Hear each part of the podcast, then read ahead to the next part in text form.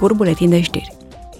Pentru prima dată în ultimii 8 ani, o delegație a Subcomisiei pentru Drepturile Omului vizitează Israelul și Palestina.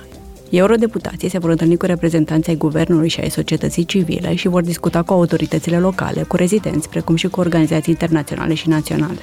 Vizita se va încheia mâine. Ieri a fost Ziua Mondială a Refugiaților. Tema din acest an este speranță de parte de casă.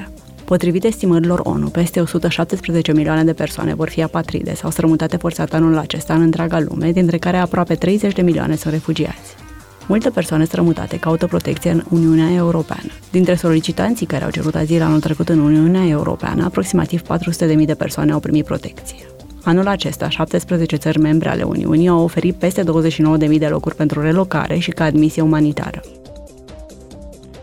O delegație a Comisiei pentru Libertăți Civile se află la Lampedusa, în Sicilia, pentru a analiza operațiunile de căutare, salvare și primire a migranților.